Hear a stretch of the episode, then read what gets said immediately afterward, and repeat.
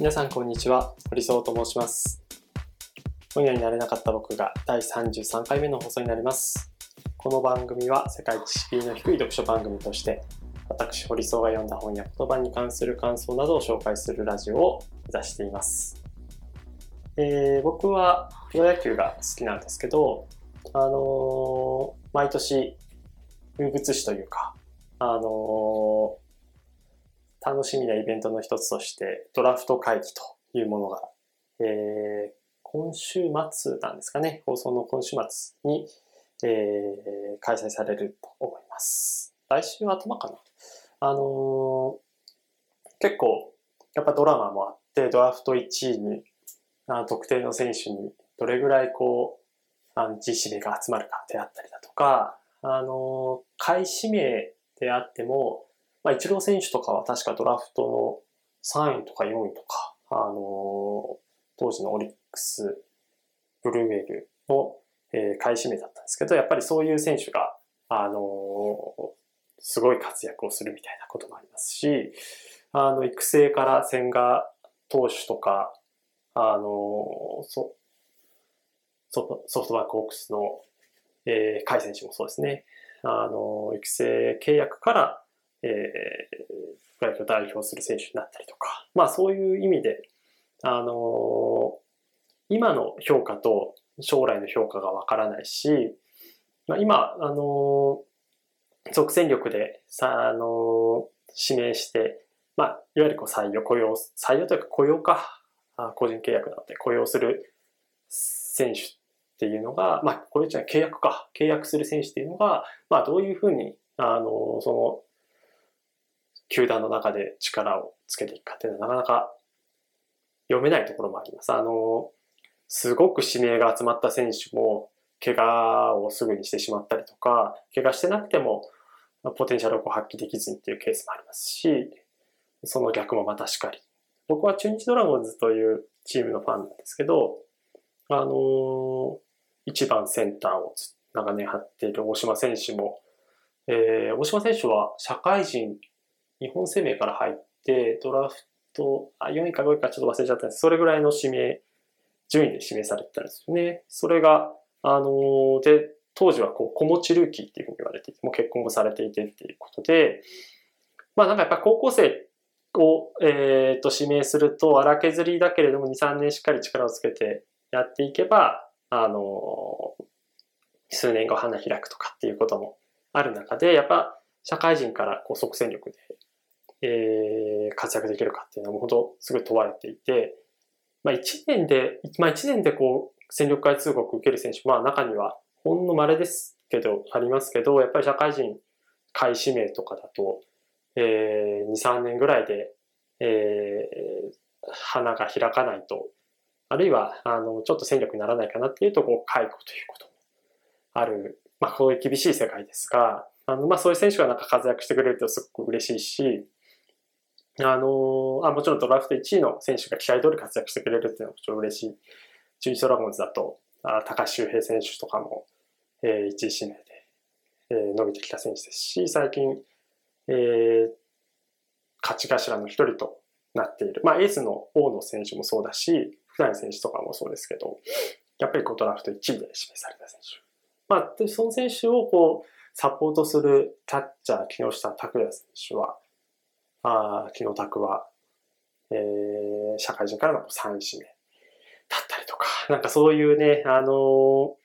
どうなるかって、本当ドラフト会議の時とその日はすごく盛り上がって、あのーあ、なんかこう戦力、こう、なんか通信簿みたいな各メディアでこうつけますよね。こう、100点満点、90点、80点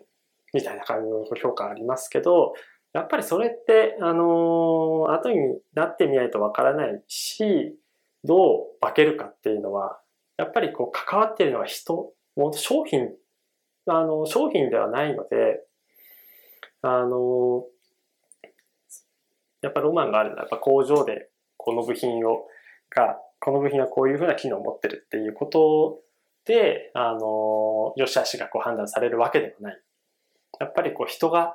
どれぐらいこうポテンシャル発揮できるのかっていうのは、まあ、僕も、あの、企業ではこう人事をやってますけど、その人が、まあ、その人のポテンシャルだけじゃなくて環境とか、その人にこう適した仕事かっていう、そういう観点もあるし、まあ、その時にどういう人がいるのか。あの例えば中日ドラゴンズだと長らく正捕手として谷繁選手という、まあこう、本当不動のキャッチャー、日本代表する不動のキャッチャーがいましたけど、2番手、3番手でこう入ってきた選手はやっぱそのキャッチャーというこう一つしかないポジションを争うわけなので、まあすごい熾烈な、あの、戦いであったりだとか、ああるいはこう他のポジションにコンバートされて打力を買われてとかっていうこともあるかもしれませんし、まあそういう、あのー、他球団だったら活躍できたかもしれないみたいなことも、タラレバの話でプロ野球いっぱいありますけど、その、なんかこう一つのきっかけというか、大きな盛り上がりを見せるドラフトが、今年は、あの、甲子園も、あの、コロナ禍の影響でこう中止になったし、いろんな大会が中止になっているので、こう、スカウトの人たちも、どういう選手をこう、採用するのか、あの、指名するのか、それはやっぱり、もう本当それこそこうスカウティングの力、こうなんかデジタルデータみたいなのを使ってこう、ソフトバンクホークスみたいなこう緻密にやるのか、あるいはなんかこう、評判をこう聞いて、えー、なかなかこう移動ができない中でも、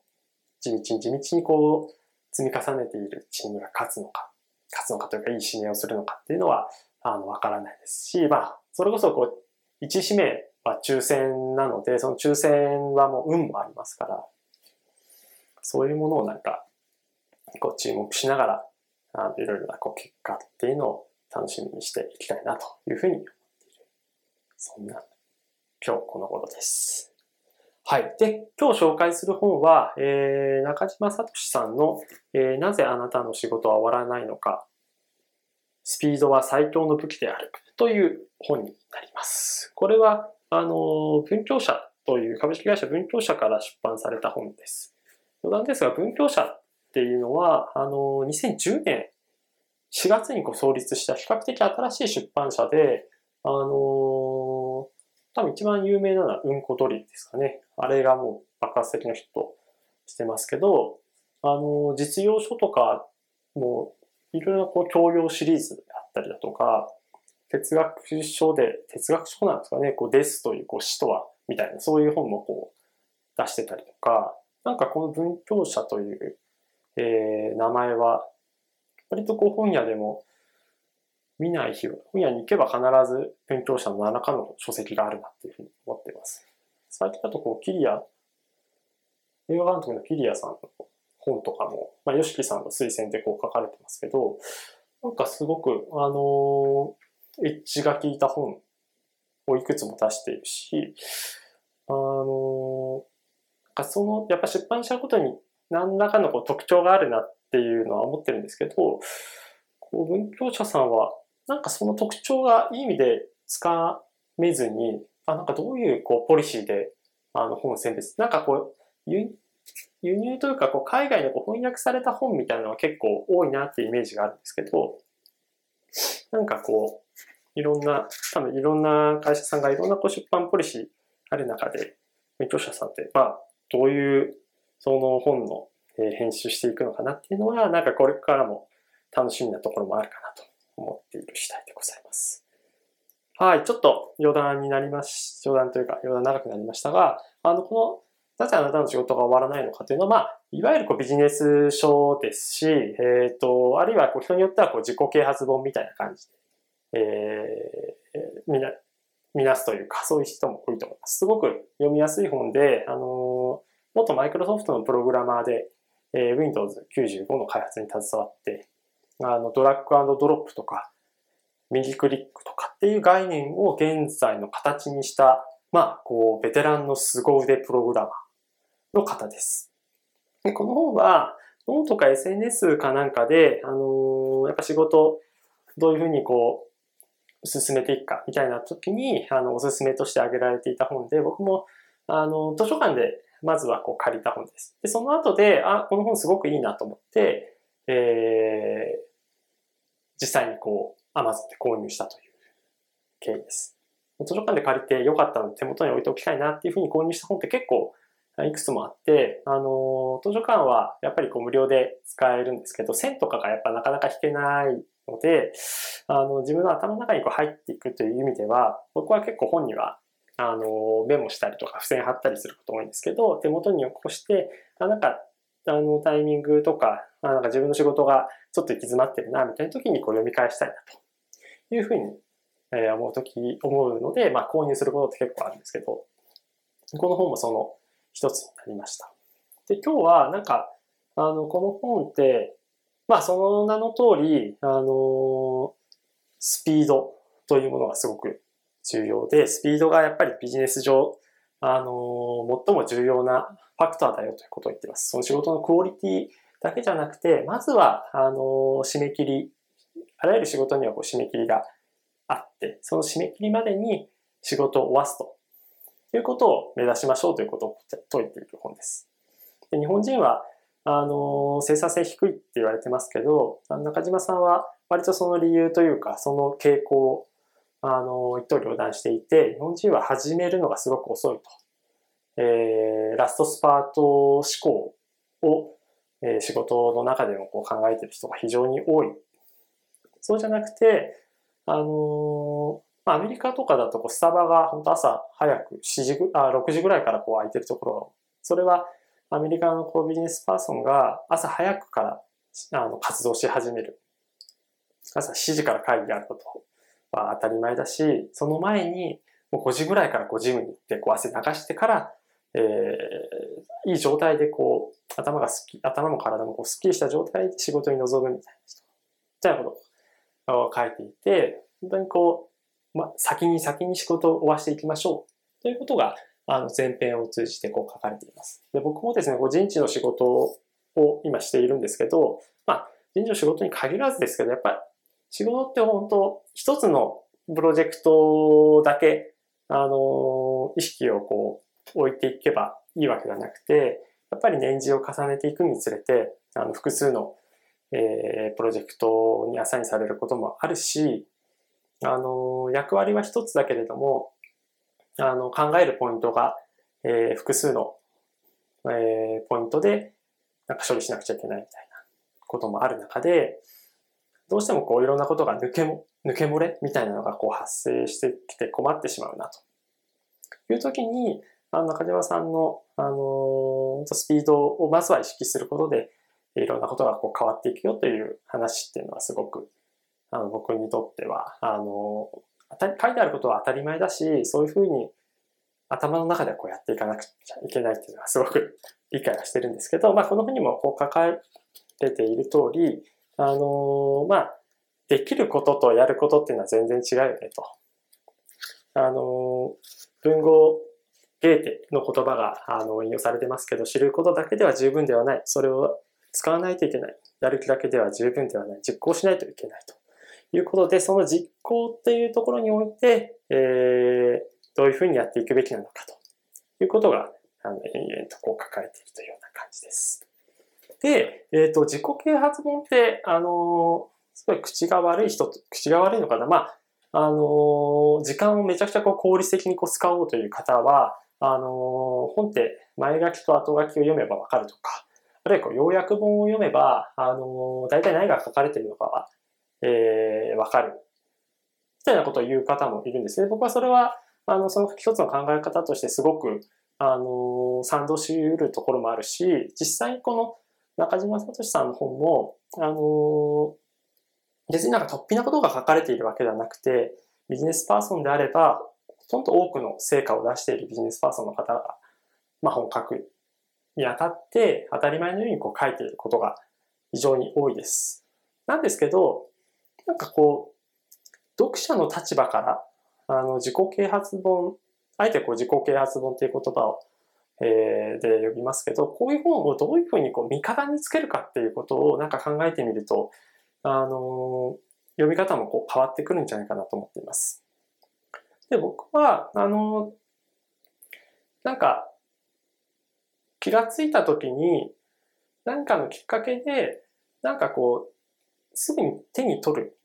で、そこからこうヒントというか、あのきっかけをこう、起こせる。まあ、先ほど書いてあるように、こう、実行何かを変えたいとか、実行したいっていう時の、こう、後押しにしてくれるような、あの、位置づけの本を、一冊二冊ぐらい、あの自分の中に持っておくとすごくいいんじゃないかなと。その本は多分何でもいいのかもしれないです。僕はあの、いろんな本を読んで、あの、いろんな視点をこう持つべきだっていうふうに考えて、あの、一つの本だけだと、情報の偏りとかもどうしても出てくるし、その考え方のフレームワークとかって、ビジネス読めば、あ、その人か、これは、この人はこういう思考、こういうこう効率性みたいなそう考えた思考法で、フレームワークでこう解いてるんだなっていうのもあれば、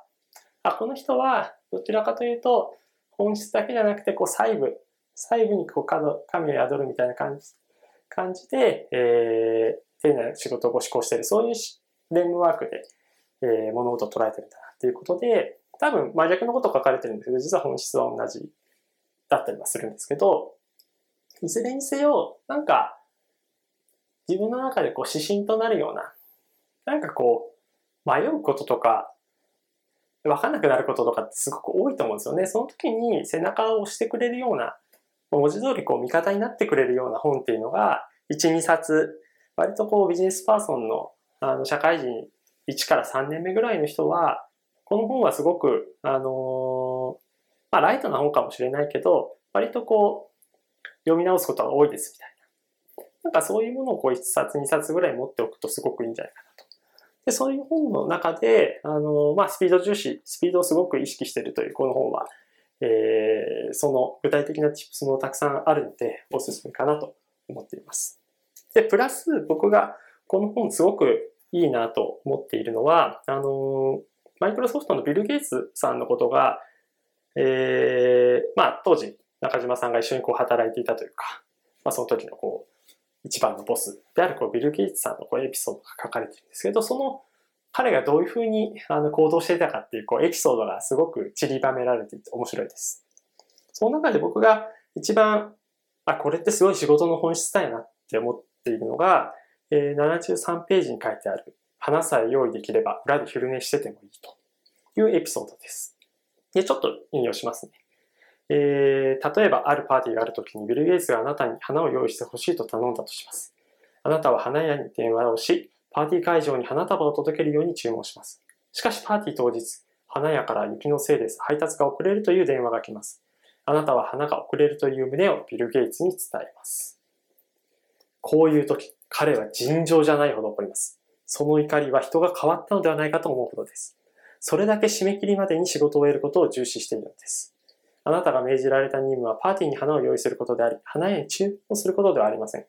注文するだけなら誰にでもできます。あなたは花を用意するために雇われているのです。であれば、いかなる理由があっても花を用意することができなかったのは100%あなたの体感であり、責任を負うべきだというのです。で、この後に、あの、もし花屋があの配達遅れるってことがなんか見えるのであれば、えー、車で近くの範囲まで行くとか、他の範囲の支給注文するとか、第2、第3弾を直ちに遂行する。みたいなことをこうやらない。あ、くちゃいけない。もう花を用意するためだったらもうどんな手段を、もう隣のなんか、近所の家のこう花を徹底的にこうかき集めてもいいわけですし、なんかこれって、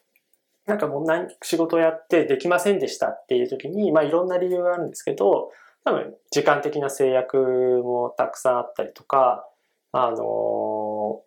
能力的な部分だったりとか、あるいは他社さん、外部環境によるものとかでできなかったみたいなこともあるんですけど、もう手段は本当問わないということなんですよね。今のこの花のエピソードでも、あの、他の部屋に注文する、車で近くの部屋までもう徒歩で持ち帰れるようにする、あの、隣のえー、近所の、えー、家にこう、ひたすら訪問して、えー、その花を買い取ってくるとか、えー、もう本当たくさんあるんですよね、こう、花を用意できる手段というのは。で、そういうものが多分仕事の本質で、あのー、その積み重ねが多分チームのこうクオリティであったりだとか、その仕事の成否を分けていくんじゃないかなと。ここのエピソードはすごく僕は本質だと思ったし、あのあ、なんか自分の仕事は花を持ってくることなんだなと。なのでこう、この本最初に読んだ時から僕の中でこう意識することは自分の仕事って何なんだろうか。今自分がこうやらなくちゃいけないこと。ビル・ゲイツのこのエピソードで言う自分にとってこう用意すべき花って何なんだろうみたいなことは割とこう意識をするようになりました。これはまあ本質ですね、やっぱり。カレー、その次にこうカレーのルーがなかった時にカレーをどうやって作るかみたいな話もあるんですけど、まあ、ルーがなくても、あの、調味料をこう適当にこう配合すれば、あの、カレーらしきものができるし、あの、カレーを作るという手段であれば、あの、いろんなこうレトルトでも、とりあえず出してみたら味意外にわかんないとか、ウーバーイ使ってもいいし。まあそういうことが、なんか、仕事をする上では、こう、多分柔軟性っていう言葉で、あの語る人もいると思うんですけど、すごい重要なんじゃないかなと。こういうなんか自己啓発本でなんか自分の、えー、考えとかを、なんかこうアップデート、適度にこうアップデートしたりだとか、あ、なんかあのー、あ、こういうことってやっぱ大事なんだよなっていうことをこう再認識したりとか。で、実際にこう、仕事で、あのー、自分のやってることが、あの、改善されたら、それはハッピーなことなので、そういうふうになんか、あの社に構えず、自己啓発本っていうのを、あの、有効に使っていくといいんじゃないかなっていうのが、あの、今日の、えー、話の、えー、要点というか、ポイントかなと思っています。はい。ということで、今週は以上になります。また次回の放送もぜひお楽しみください。